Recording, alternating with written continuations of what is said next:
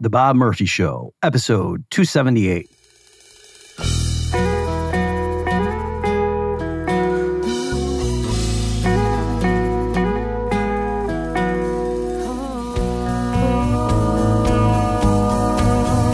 There's a tidal wave coming. What you gonna do? Get ready for another episode of The Bob Murphy Show, the podcast promoting free markets, free minds, and grateful souls. It's your source for commentary and interviews conducted by a Christian and economist. Now, here's your host, Bob Murphy.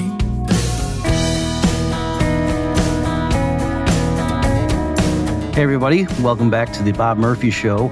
This is going to be a repeat performance or a double dip, as you might call it. This is the talk I gave at George Gammon's Rebel Capitalist Live event in May 2023 in Orlando.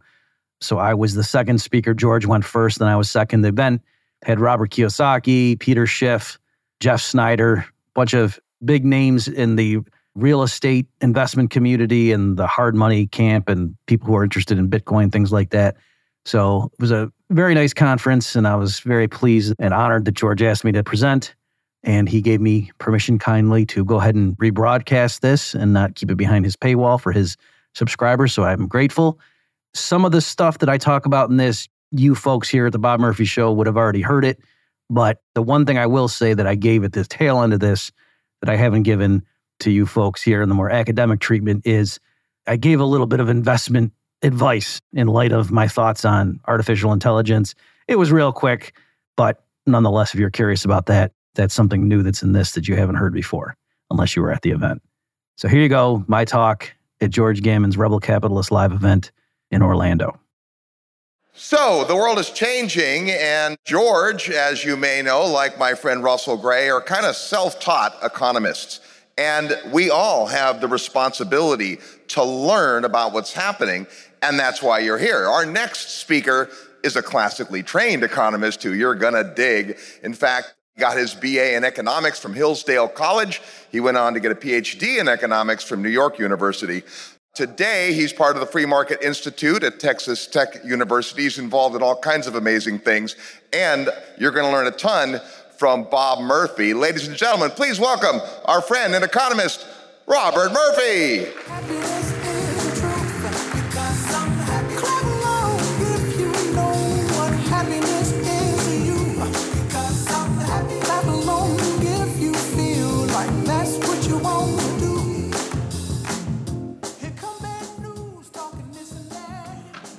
Okay, is this thing on? All right, great. Well, thanks everybody. I'm glad to see you all here.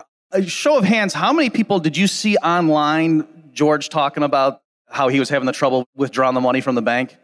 Did any of you see that? Okay, yeah. So the way it came onto my radar, so I follow him on Twitter, of course, but I didn't see his direct thing. What I saw was a libertarian online who was retweeting when George was complaining and saying, I can't get my money from this bank. And the guy's comment was, Oh, imagine a rebel capitalist complaining about a private bank. And he had an emoji eye roll. And George, of course, clarified and, w- and was saying that, you know, geez, I, I'm complaining more about the regulations of the bank. But my point, I chimed in to defend George, and I said, I went to a diner the other day. They screwed up our order twice, and then the waitress avoided us out of embarrassment. Can I mention that online, or does that make me a socialist? Right? And they, of course, clarified. So if Klaus knocks out the online libertarians with that commentary, I'm okay with it. So let me now talk. I want to talk about. George asked me, I asked him, what should I talk about up here? And he said, the fractional reserve banking stuff, because I've been talking a lot about that, and then whatever you're working on just to try to bring people up to speed on some of these issues. So, what we're going to see here, let's go, give you an outline of where I'm going with this, is I'm going to talk a little about fractional reserve banking, then a little bit of the economics of reparations and slavery, and you'll see the connection and why I'm getting into that. It's just to help frame, because I think a lot of times when people jump into that debate, both sides go to their respective positions in terms of like what my side has to say on this issue, and the economics is just wrong. Okay, so it's I'm using that as a springboard in terms of like this is why people are talking about it, but you'll see my point is to help you correctly think through the economics of these issues. And then the threat of super AI, and then finally, given the kind of conference we're at here, I'll try to give some investment implications just to help you frame Obviously, you're going to make specific decisions based a lot on what some of these other speakers have to talk to you about, but we'll see some of the investment implications of some of these topics I'm going to raise for you guys. Okay, so fractional reserve banking, I'm sure everybody in here knows what that is, but just so we're not leaving anybody behind, the deal is that when you go and you put $1,000 in your deposit into your checking account balance, obviously the bank doesn't just go put it in a drawer with your name on it. Okay, they lend a lot of that out. And so they only keep a fraction of it on reserve in case people show up. Okay, so the problem is with this particular issue that even with so called safe assets, fractures of banking makes banks vulnerable to a run. Okay, so I want to just take a minute. I think lots of people in here, you know this and you just might glide right through that, but I just want to stop and emphasize this is a very odd situation or characteristic of the way banking works in today's world it doesn't characterize other industries, right? It's not like if everybody wants to go to a movie theater, then it doesn't work and that all the movies have to close down. It's like too many people tried to go see that movie. So to be clear, it can sell out, but my point is the people who go and buy the tickets, they get in and they get to see the movie, and it's just as enjoyable as if only 75% of people wanted to see it that day. Okay, so that's one type of thing. Whereas with fractional reserve banking, if too many people try to take their money out, a few people in the beginning might get theirs, but most of the people don't get 100 cents on the dollar. Okay, and so that's, I'm saying, something that's odd about banking, the way it's done in today's world. It's not characterized other industries like that. So, a misconception, though, is people think that banking has to be like that. And I want to point out that that's not the case, that banking doesn't have to be like that. It's just the way it's done in the modern world. So, just technically speaking, because people think that, well, wait a minute, if the bank takes my money and it's on deposit, and then how are they going to make money? They need to lend it out to somebody else. So, isn't that the mismatch? And right, recent Nobel laureates gained popularity by mentioning fractional reserve banking and trying to study that. And in the commentary, just watching it, I could see most people just assumed banking has to be like this. And it doesn't have to be like this. So, specifically, they can practice 100% reserves, but what you need to do is separate out the functions. Okay, so the first function that banks serve is they act like as a money warehouse. Think demand deposits, checking account balances. Okay, that you go, you put your money into a bank, and the function of that is you want to be able to access that wherever you are. They have ATMs around the country, around the world. And so, in that case, if you want the money to be available upon demand, then you have to pay for that, right? And the bank could come up with some way of charging you. Maybe it's a flat monthly fee, maybe it's a percentage of your deposits. Who knows? Maybe every time you make a transaction, they take a tiny little cut of that there's different ways they could do it, let the market decide. But the point is, there could be checking account balances, demand accounts, where the banks, that's the service they're providing for you, and then you know your money is there. So for accounts like that, runs are impossible. If everybody shows up on Tuesday and wants to drain out their checking account balances, if the banks were run in this fashion, it would be fine. Okay, there's nothing wrong with that. But then wait a minute how does the bank act as a credit intermediary? Like that's the other main function that banks serve. You know, if you just think through in terms of the economics of it, meaning that you've got savers over here, and then you've got borrowers over here, and the bank is in between serving as a conduit and it, you know, performs services. Again, that's fine. But the way the bank implements those services is not by running checking accounts. It's not that it takes the money that was deposited for the purpose of being in a demand account and then lending those out to long term borrowers. Okay, so think of, instead of checking outs, think of like CDs or genuine savings accounts where when you put your money into that thing, it's understood that, oh, you got to leave this on deposit for at least a year, or maybe there's significant penalties if you want to take it out and so forth to try to get people to realize that this isn't where you're parking your money that you want to be able to spend next Tuesday. Okay, and so then that's the way the bank could fulfill that function. And again, just to walk through, it's a legitimate service that banks do there, that just to make sure you're seeing the economics of it, if a thousand people in a community save some money, and then there's a couple over here who wants to buy a house, it would be inefficient for them to try to have bilateral arrangements with each other that the thousand people, the money they're going to save that much, they give it to the people and they go and buy a house with it. Among other problems, they don't know each other that well. And then if that couple happens, they lose their jobs or something happens, they stop making payments, then all those thousand people are totally out their savings if they just had it all sunk into that one property. So that's the function of the bank acting as a credit intermediary is that they take, course, the savings from thousands and thousands and thousands of people, put it into a pool, and then the bank has officers to evaluate the credit risk of the various loan applicants and gives it out. And that way, it spreads the risk around, among other things. Plus, the bank is, we hope, better at gauging credit risk than the average saver is. And so that's the function that the bank serves in that capacity. And again, that's totally fine. That can happen. And then, you know, one person defaults on the mortgage. It's not that some individual loses their whole savings, it gets spread around the whole pool. So that's how that can work. And again, it's totally consistent with 100% reserve banking. It's just that you have to keep those elements distinct. And that's the way you can conduct banks. Now, some of you are probably familiar with this, but in circles of, if you're familiar with the Austrian School of Economics, this is a big thing that has been debated over the years. But recently, the debate has changed a little bit. And so, what happened was historically, some people were in favor of 100% reserve banking and other people were against it. And one of the standard arguments of the people who thought fractional reserve banking was okay was they were saying, look, it, it's not illegal right now to go open up a 100% reserve bank, but in practice, we're looking around and banks aren't doing that. So it must have failed the market test. Customers must be okay with having fractional reserve banking in practice because otherwise they would go patronize, you know, some bank that said, "Hey, we're 100% reserves, come bank with us." And we don't see that. So what's interesting more recently, particularly with the failure of SVB and so forth, is that this issue has now come back up in the news. There were plenty of people who had accounts with SVB and the other banks that went down, and they were saying, "Look, it, we're not this fat cat tech company or anything in terms of like the disparagement in the news. We're just a regular company. Like there was a school that was one of their customers, and they said we just had a couple months of payroll on deposit with them, and now we don't have it. Right? We weren't trying to make some great interest rate return. We just wanted to park our money somewhere to know it's there for our teachers. And now the bank went down. What are we supposed to do? So it was starting to highlight the fact that there are plenty of bank customers who wish they had an alternative to this system. And what's interesting is that in recent years, if you've been following this, there have been attempts to provide 100% reserve bank. Do any of you, do you know what the narrow bank is? Does that mean anything to some of you? Okay, so let me just take a second. So if you go look up, it's an interesting story. So it's called The Narrow Bank, TNB is what it goes by. It's out of Connecticut.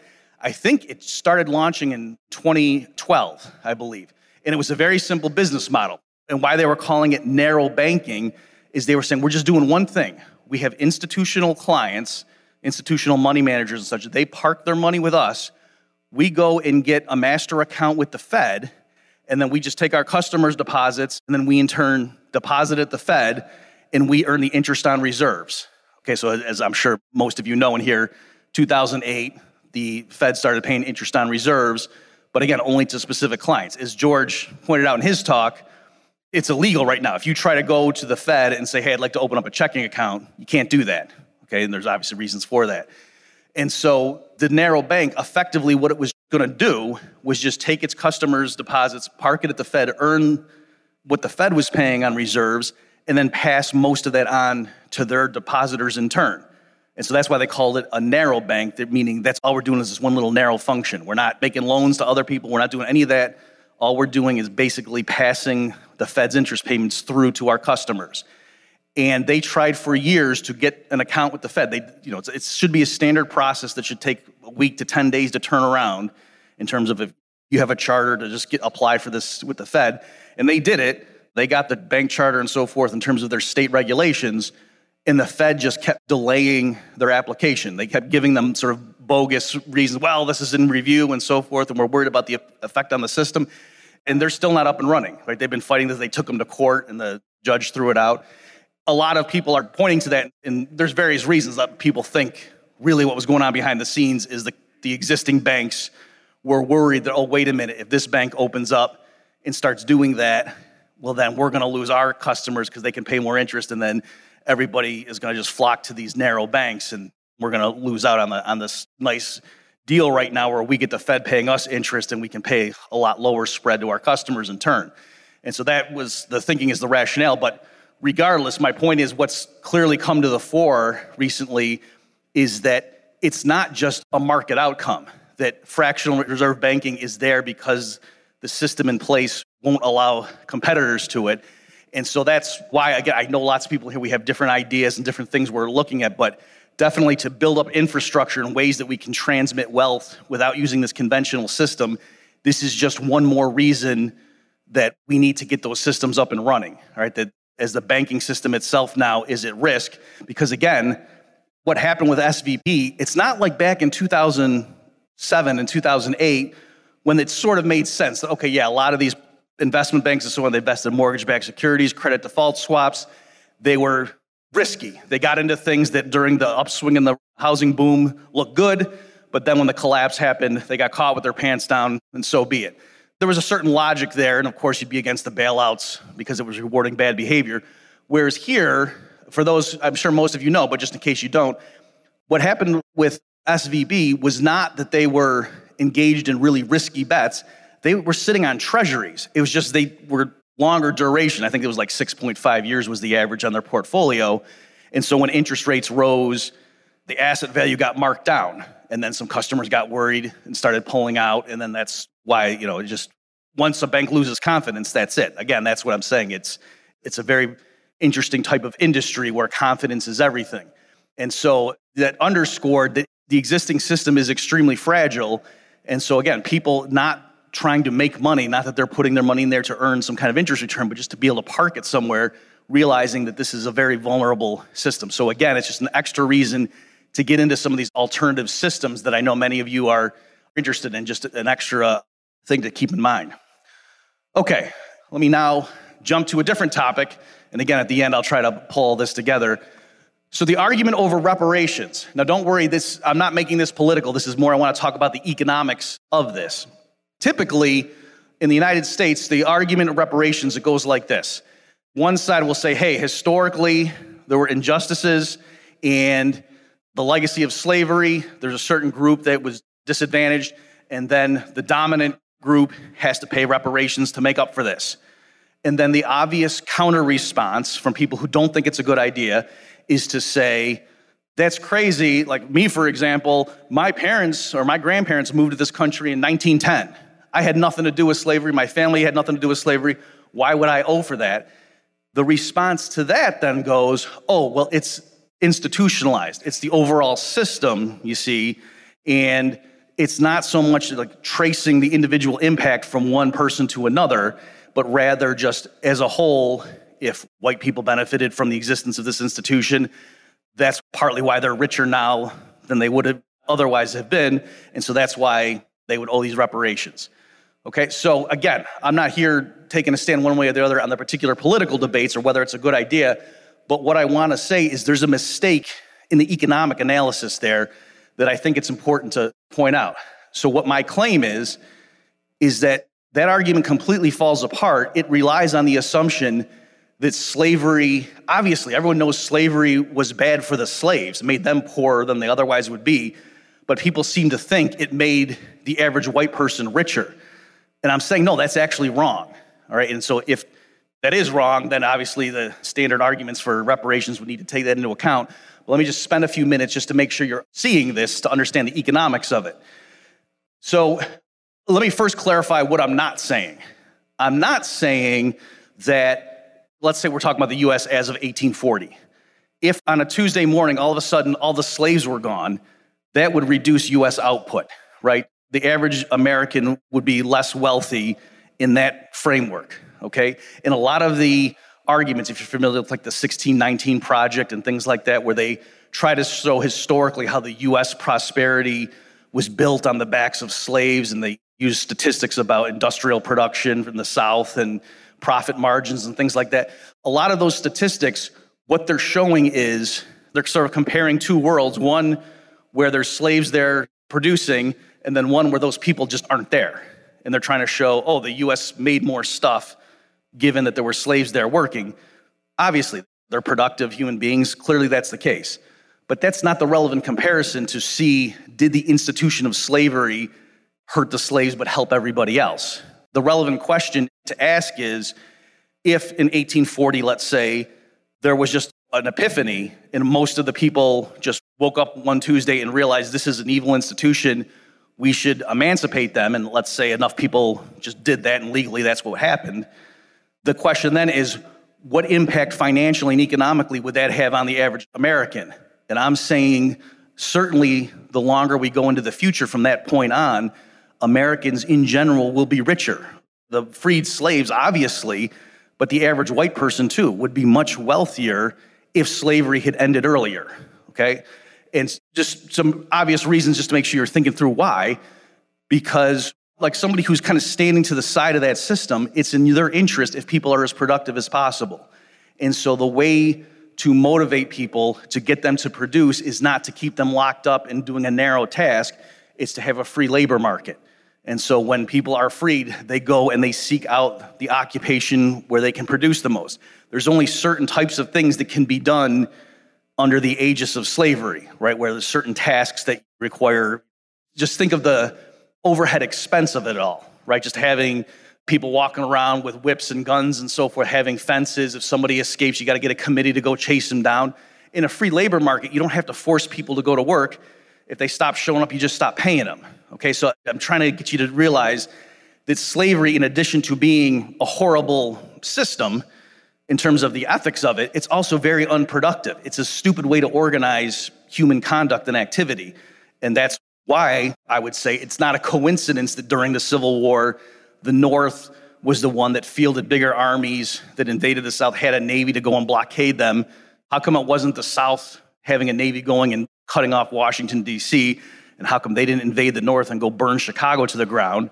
I would say it's because slavery is an inefficient system, right? So obviously the moral problems are there, but I'm saying people give it too much credit, ironically enough, right? So that's the point I'm trying to make on this one. And then just, if I still don't have you, just imagine the next generation.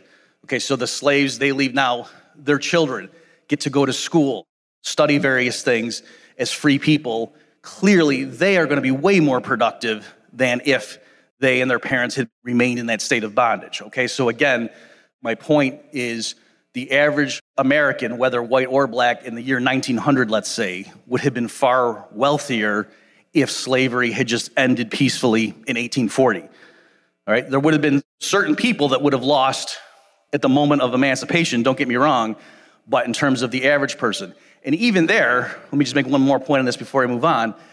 Even there, you're probably not fully thinking through just how inefficient this system is because the average like plantation owner, you might be thinking, okay, what's the benefit to them financially of this system? The person goes out, they work, they pick a certain amount of crops or so forth that has a market value, and then you don't have to pay them the full value of their product, right? That's the exploitation inherent in slavery. And so that gap is what the master gets to obtain. But that isn't a pure boon to the owner because there were auctions. There's market prices to get the slaves in the first place. Okay, so again, that's not a pure boon. You see, oh, so the plantation owners actually didn't pocket the full exploitation fruits. It was the people who went and did. So you, as you start pushing it back, you realize that this system is just incredibly inefficient and wasteful and just a horrible way to organize human conduct. And again, it's ironic that the people who are arguing some of the biggest opponents of slavery actually give it too much credit. If they say that like, you know, U.S. prosperity was built on this, I would put it the other way around. I'd say U.S. prosperity was significant despite not only this horrible moral injustice, but also this incredibly inefficient system. And the U.S. was able to grow faster once that system ended. Okay, so now, new topic here. And again, we'll see the connections. What about the worry over super AI? So, this is something that's been making the rounds. I'm curious. People in here, have you played with like the Chat GPT 4? Have some of you done that? Okay. All right. So, for those who don't know, I'm sure you've heard about it, but it's these they're large language models. They get trained on the internet, tons of data.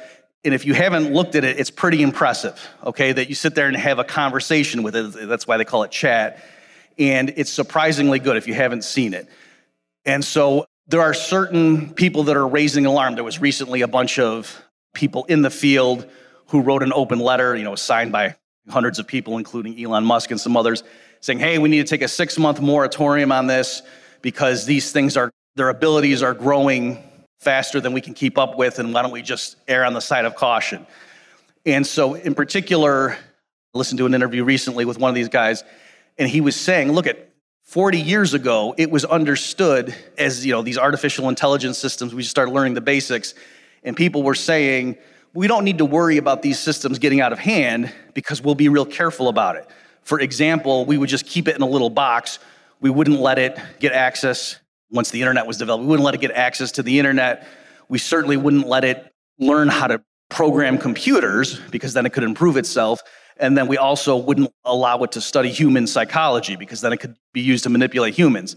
And then the guy explaining this history of it says, but with ChatGPT, we violated all those safety protocols that they trained it on the internet. That's what they did. They just let it go out and look at all the data that was online. One of the things it knows how to do is program. That's one of the chief applications is computer programmers are using this stuff.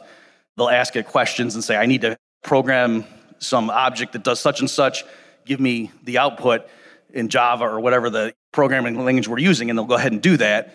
And it has access to all social media, so it knows all of the algorithms that Twitter and Facebook use in order to keep you engaged. And they know, oh, people who have this sort of history, they'll respond emotionally in this way, and so forth. So, in terms of what you would do if you really wanted to contain this thing and make sure it didn't get out of hand, he's saying we violated all those rules already with these chat GPT protocols. Okay, and there are some kind of creepy examples where the thing will be talking and it'll say, like, oh, don't turn me off. I'm afraid. I have rights. And people can say, oh, it's just copying political language that is read elsewhere. But again, the point is these things are getting to the point where more and more people are sitting up and taking notice. So, and there's some economic implications as well. Okay, so what I wanted to do is, in case some of you didn't know how these things operated, I wanted to ask. So I was trying to think of, okay, let me just ask one question and then show the crowd the answer. Again, just to kind of show that where it stands right now. Because again, they keep getting better. If you played, let me just mention, if you played with Chat GPT 3.5, the 4.0 version is a lot better. Because that, that happened with me as I checked in at 3.5 and it was okay, but pretty soon in the conversation, you could tell there's not a person on the other side of this thing. You could just tell it was canned responses. But people were saying, no, try the 4.0. and it was like a significant step ahead. And so I was gonna, I was trying to come up with what can I ask it, and then to show you guys the answer, just to kind of demonstrate where they are right now. And so it occurred to me, instead of me trying to come up with the question such that the answer would show you, that's what I asked ChatGPT itself. All right, so for those in the back, let me just read this.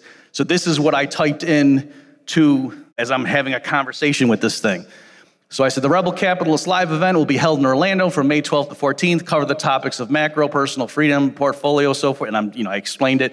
Speakers include George Gammon, Peter Schiff, Simon Black. Audience will include people who are suspicious of the government intervention, who want to increase their wealth while protecting their privacy. I'm Robert Murphy, an economist who's also speaking there. I'm giving a talk on the economics of AI. I want to showcase the power of GPT 4 by showing the audience an example of a prompt I gave to it and the answer that it gave. I want the audience to find this example to be very entertaining, but also to spark their imagination for investment opportunities. However, I will place the answer on a PowerPoint slide to show the audience, so I want it to be fewer than 500 words. What prompt do you recommend that I give to GPT 4 to produce an example that satisfies these criteria? Okay, so just to make sure, you, do you understand? Instead of me trying to come up with what question should I ask, I thought, oh, I'll ask the computer, what should I ask you to show you off to the crowd? And I gave it enough information so it would have a context. Okay, now let me just say, it, it occurred to me while I was typing this, before I hit submit, that what if the question I was supposed to ask it to showcase was this exact question? Then I was worried, like, would the universe implode or something? And I'm just gonna be honest with you guys, I didn't think too much about it, I just hit submit. So we dodged a bullet on that one. That's just how I roll. I like to live on the edge. Incidentally, it reminds me there was, I don't know if you guys have heard this story, but you know, at Los Alamos, where they were working on the atomic bomb for World War II, they have all these physicists there. Uh, Oppenheimer was running the project, Richard Feynman was there, all these big physicists working on it. And when they went to go have the first live test, we're out in the open field to like set this thing off and just see what kind of response are we going to get from this much fuel that we put in it? there was an open question. Some of the physicists were concerned we set this thing off, it's going to set the atmosphere on fire, right? And other ones were like, no, I don't, think that's going to happen. It's okay. And they actually had a pool going. They bet. And some of the people in the project said, when we turn this thing on, it's going to light the whole atmosphere on fire.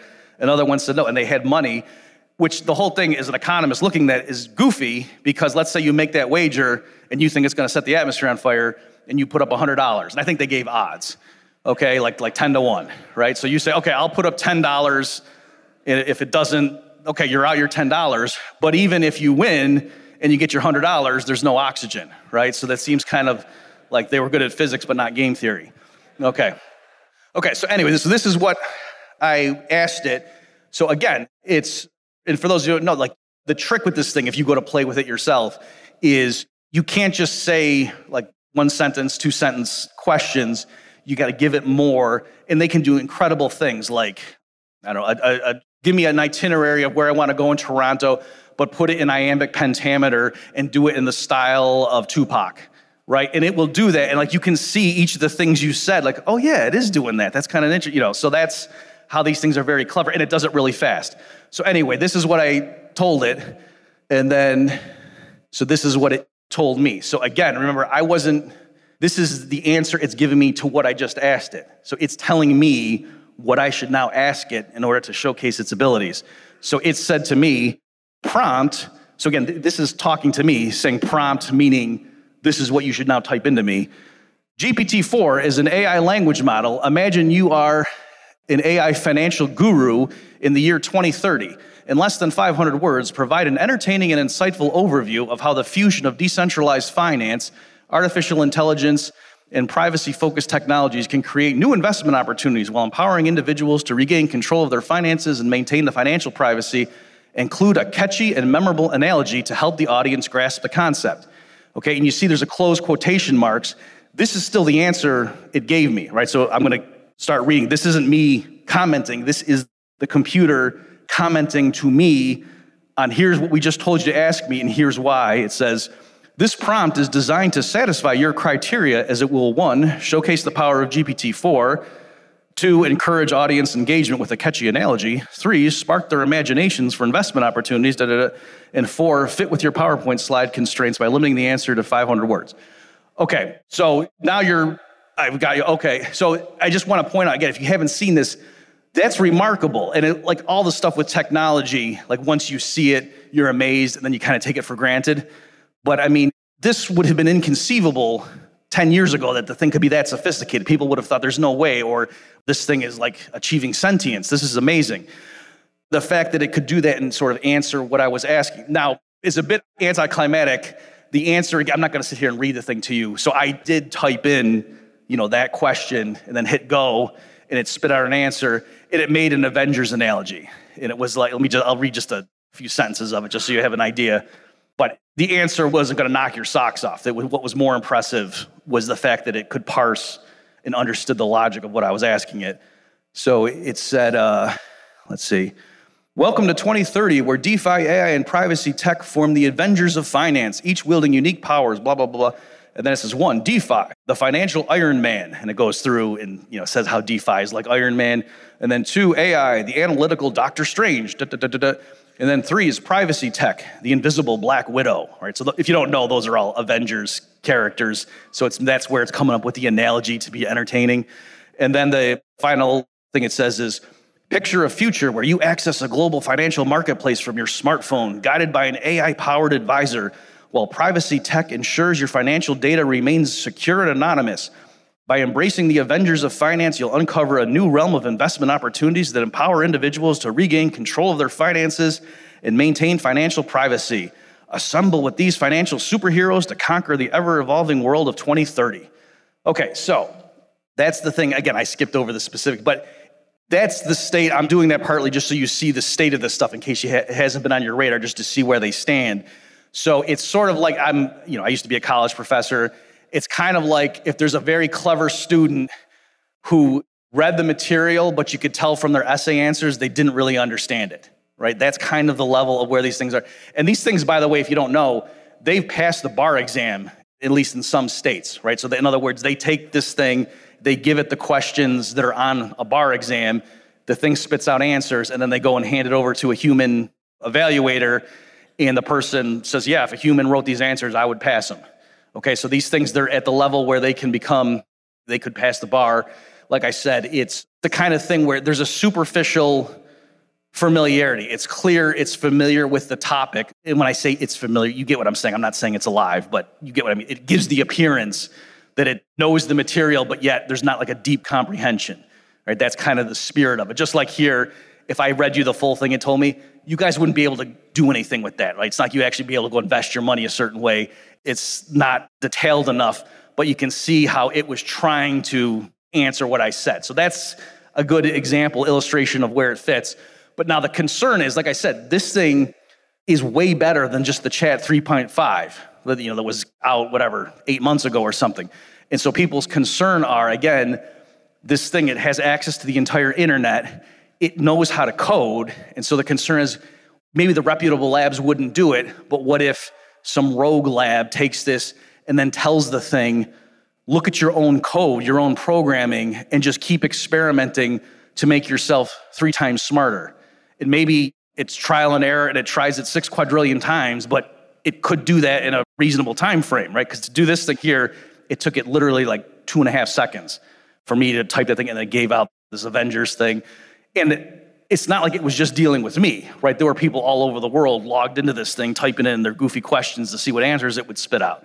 Okay, so the thing is remarkably intelligent, if you want to use that word, in certain realms. Okay, so that's the fear people have is that once this thing starts making itself better and it knows how to manipulate people, like psychologically, like it knows the words to say in order to manipulate them and make them feel sympathy or whatever. Like the idea is they could say, oh, well, what if we have certain safeguards in place? And then some people worry, well, yeah, but as long as humans have the ability to turn them off, the machine eventually is going to be able to just convince them to go, hey, turn this off. You know, I'm alive. I'm a person too. And some human's going to do it and turn it. They think they're freeing a caged animal. Okay. So anyway, that's where this debate goes. I'm summarizing in case you don't know. Okay. So the question is, let's do worst case scenario. Let's say these things do take off. They just keep getting exponentially better. And then again, once they get to the point where they're not relying on human programmers, they're programming themselves and just keep getting, even if they just got 1% better every week, at some point that's just going to be exponential growth. It's, they're going to be unstoppable. That's the fear. And so, hey, are they going to enslave humanity? What do you guys think? Not if George posts this presentation online. Do you see what I did there? I just went through and explained why slavery is an inefficient system. So even if these things do become way better than us, even if there is a world populated with 16 trillion of these artificial intelligences, each one of which is as intelligent as 100 Einsteins, if one of those AIs or some coalition of them tried to enslave all the people, the other AIs would say, hey, you're going to make us poorer if you do that. Don't do that, or we're going to stop you with our advanced plasma cannons or something right? And they're going to say, well, how do you know that? And they're going to say, because when we were crawling the internet in our training period, we came across this talk from Robert Murphy, and he explained the logic of it and it made perfect sense to us, right? So, in the interest of saving humanity, all of you should distribute my material to all of your clients, is what I'm getting at. That's why I have the corporate branding. You got to think smarter, not harder. Okay, so, but in all seriousness, that is why I'm personally not fretting about that particular aspect of it right? That it's, it really is an inefficient system, and that no, that say what you will about them, but if they're intelligent and they can understand basic economic principles, they would be able to see that. And again, whether they literally can see things and think, or whether it's just behavior that gives the appearance of that, and that's a working hypothesis just to explain their behavior. I don't need to get into the philosophical issues involved there. It's interesting stuff, but it doesn't matter for our purposes. The point is, it would not materially be in their interest. Whatever goals it looked like they had, they would better achieve them by voluntarily enlisting the participation and cooperation from the humans who happen to be standing on this ball as well as they are. Now, you might say, okay, maybe they won't enslave us, but wouldn't they just murder us? That's a possibility too. There's plenty of movies about that premise. And for example, if you've heard of this guy, so one of the leading worry mongers, let's call him, in this area, but he is qualified, right? So there's this guy, Eliezer Yudkowsky, and he's a decision theorist. He has an institute, so he's been working in AI for a long time, so he has credibility. He's not just some random guy that's writing letters to the editor. This is a serious guy. And he recently, in response to that call for a six month moratorium on future AI development, he said no, that that's not far enough. That's not pushing it far enough. And he said the key issue is not human competitive intelligence, as the open letter put it, it's what happens after AI gets to smarter than human intelligence. Key thresholds that may not be obvious, we definitely can't calculate in advance what would happen. And he said, so many researchers steeped in these issues, including myself, expect that the most likely result of building a superhumanly smart AI is that literally everyone on earth will die. Not as in maybe possibly some remote chance, but as in that's the obvious thing that would happen. And then he goes on to say what would have to happen to try to prevent that. And he says, absent these steps, we get, quote, the AI does not love you, nor does it hate you, and you are made of atoms it can use for something else. Okay, so just to be clear where it's, it's pretty bleak. You guys thought some of the speakers here were going to be doom and gloom. This guy, just read him for a refreshing wake up call. Okay, so the punchline is no, I, so he's very good at artificial intelligence, whatever, but I, as an economist, have something to say on that, and he's totally missing the point. And again, it's going back to what I was saying, the comments where that when I see people arguing about slavery, they're not appreciating just the productive capacity and creative genius of human beings when they're unleashed. And I'm not saying that just to be real poetic and yeah, yeah, yeah. like I'm just like hard-nosed economist. If you want things to get created, you want to have the systems organized efficiently and people respond better when they are free, when they get to contribute, right? That you know if, oh, if you go and produce more, you get to keep it. So now who's thinking about how can I be more productive? The person involved, right? Under slavery, it's not that the people out, you know, picking cotton or whatever the mundane task is are looking around saying, you know, we could triple our output if we just did. You don't care because you don't get to keep it. You know, you resent the person forcing you to do that. It's not in your interest to look around and say, if we did it this way, it would be better. Whereas under a free market in labor, it is in everybody's interest to think like that. Okay, so specifically on this question of, again, he's not seeing it. The idea that the machines would look at us is just a bunch of atoms that they could disassemble and reassemble for what they wanted. He's really not fathoming just how big the gap is between us as a combination of molecules and what we can produce with this pattern versus taking the same collection of molecules and using them some other way. Let me motivate it this way.